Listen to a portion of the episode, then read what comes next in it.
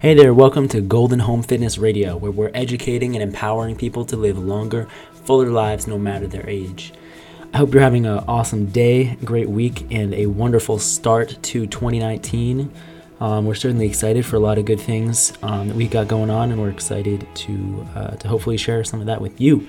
So today we're going to talk about mental health, mental health and exercise specifically, um, kind of how the two interact, um, some different ways that uh, that people can leverage uh, exercise to improve their mental health and just uh, kind of increasing our awareness around what's going on with mental health uh, right now through the country. So we'll get right into it. Um, the topic of today is based on an article that I wrote for goldenhomefitness.com uh, in our resource library. So if you'd like to read the text form or check out some of the citations, because there's a lot, uh, you can check that out at goldenhomefitness.com in our blog or resource library area. Um, and we'll also have those in the show notes wherever you are listening to this podcast.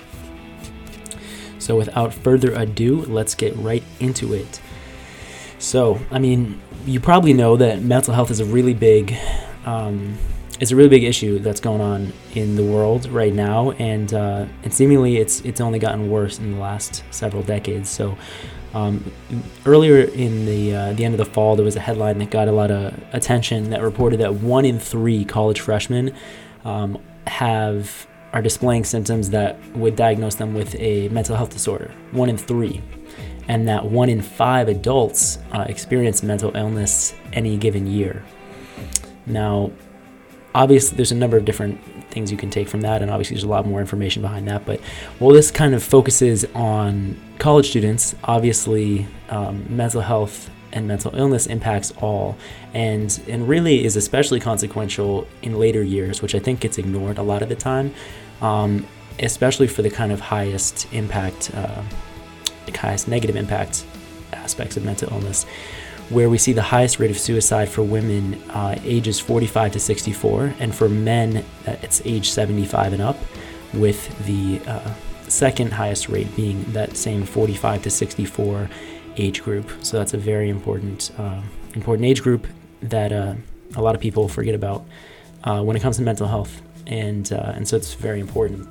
Now, when we get down to the dollars and cents of it, which you know in the U.S. a lot of times is is what things you know are predicated on. Um, it's close to 200 billion dollars uh, every year in lost earnings, uh, 193 billion. Um, and adults with severe mental illness, um, they tend to die on average 25 years earlier than others. Um, and the majority of these um, fatalities are due to a treatable uh, medical condition.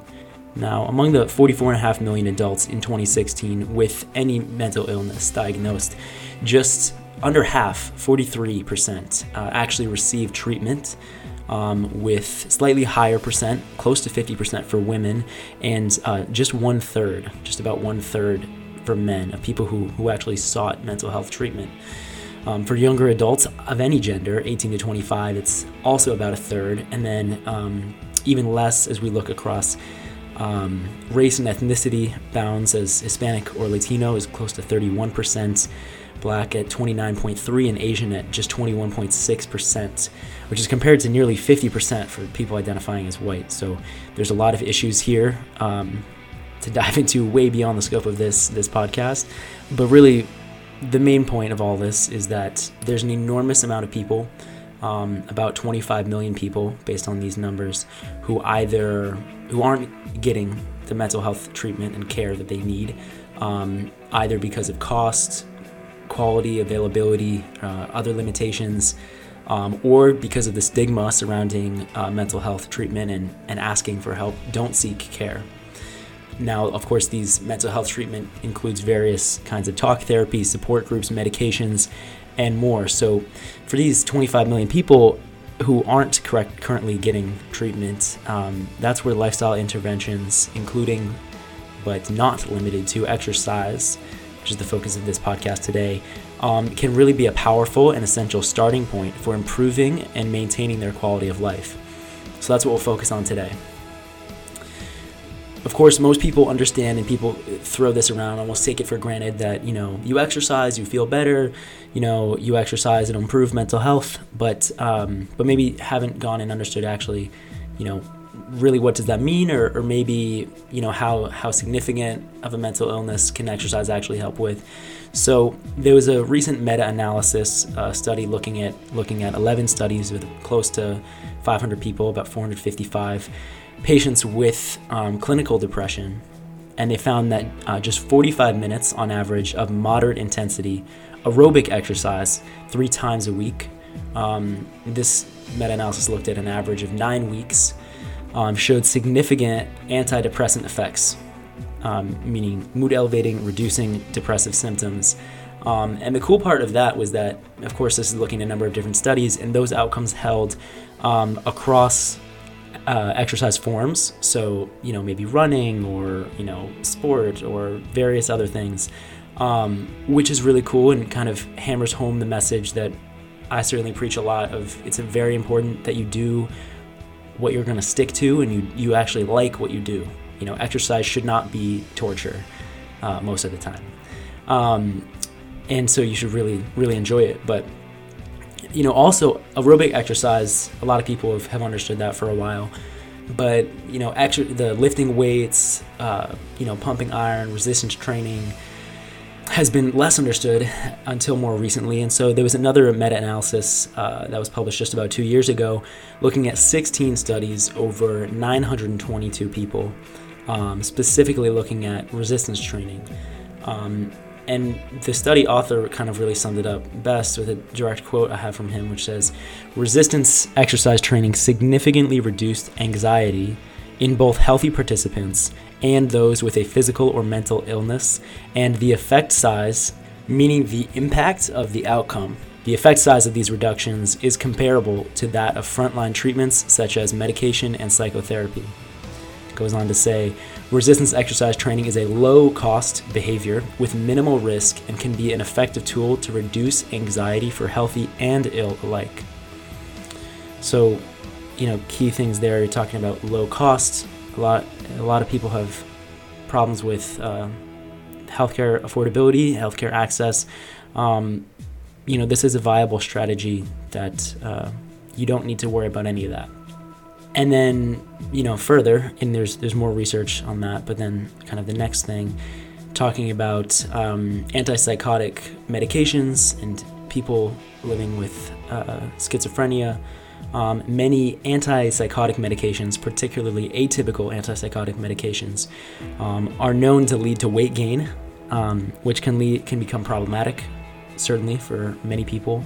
So they have an even bigger need to have exercise as a part of their lifestyle um, and research has shown also there's it's a very good response rate with not only improvement in weight control but also fitness level, ability to tolerate exercise, blood pressure, and energy levels. You know, all things that can typically be expected from exercise, um, and that uh, you know, as little as 30 minutes of brisk, brisk walking three times a week can improve this, and that could be done all at once or split into 10 minute intervals. So that's very cool. Um, you know, even if you have to chunk it up and just little bits, whatever you can stay consistent with. So, you know, if you if you're good to just take that at face value and you know see that this helps, awesome. You know, spread the word. Uh, if you're a little bit more analytical and want to know kind of how does that work, why does that work, um, we'll get into that now.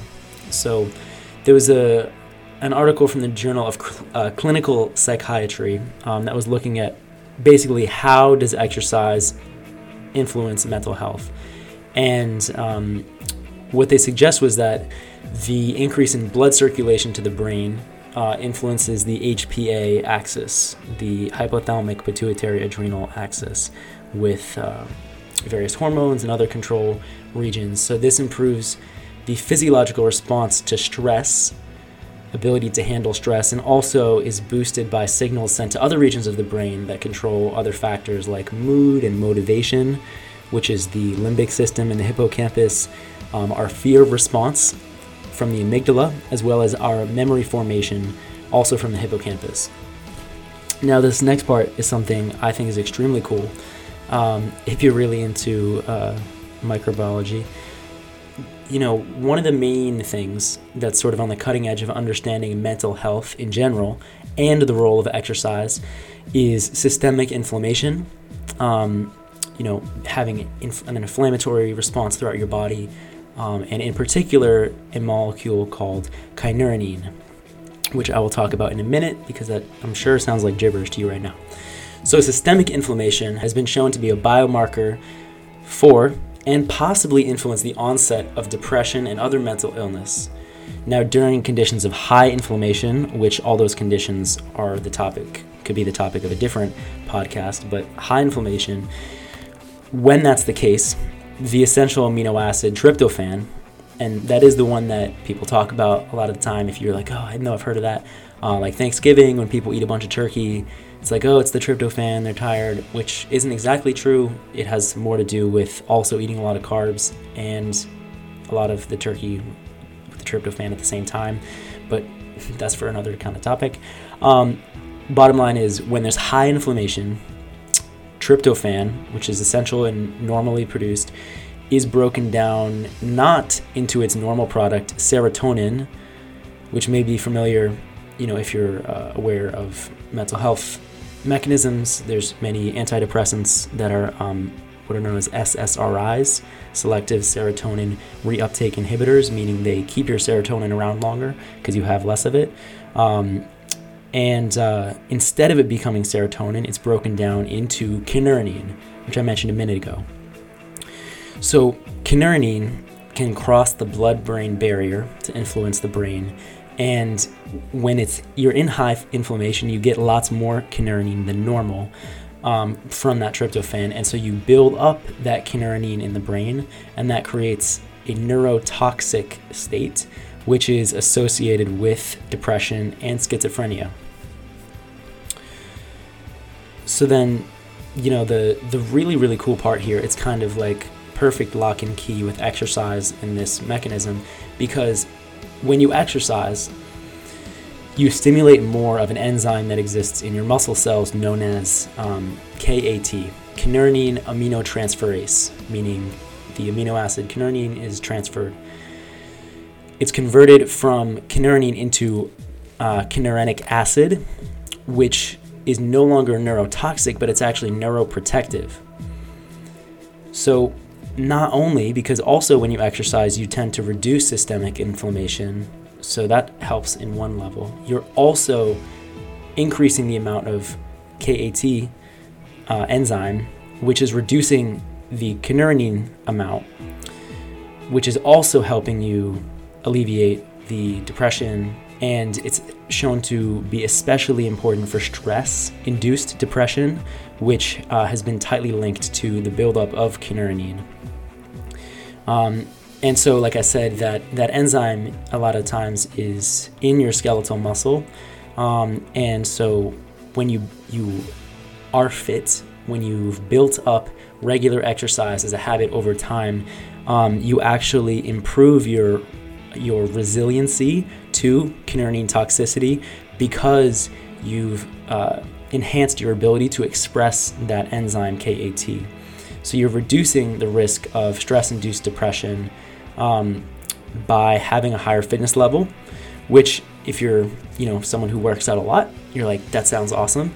If you're not, um, that's okay too because they also found that it only takes about three weeks of consistent exercise for completely sedentary, meaning like you don't move at all, um, besides normal walking to your car type movement.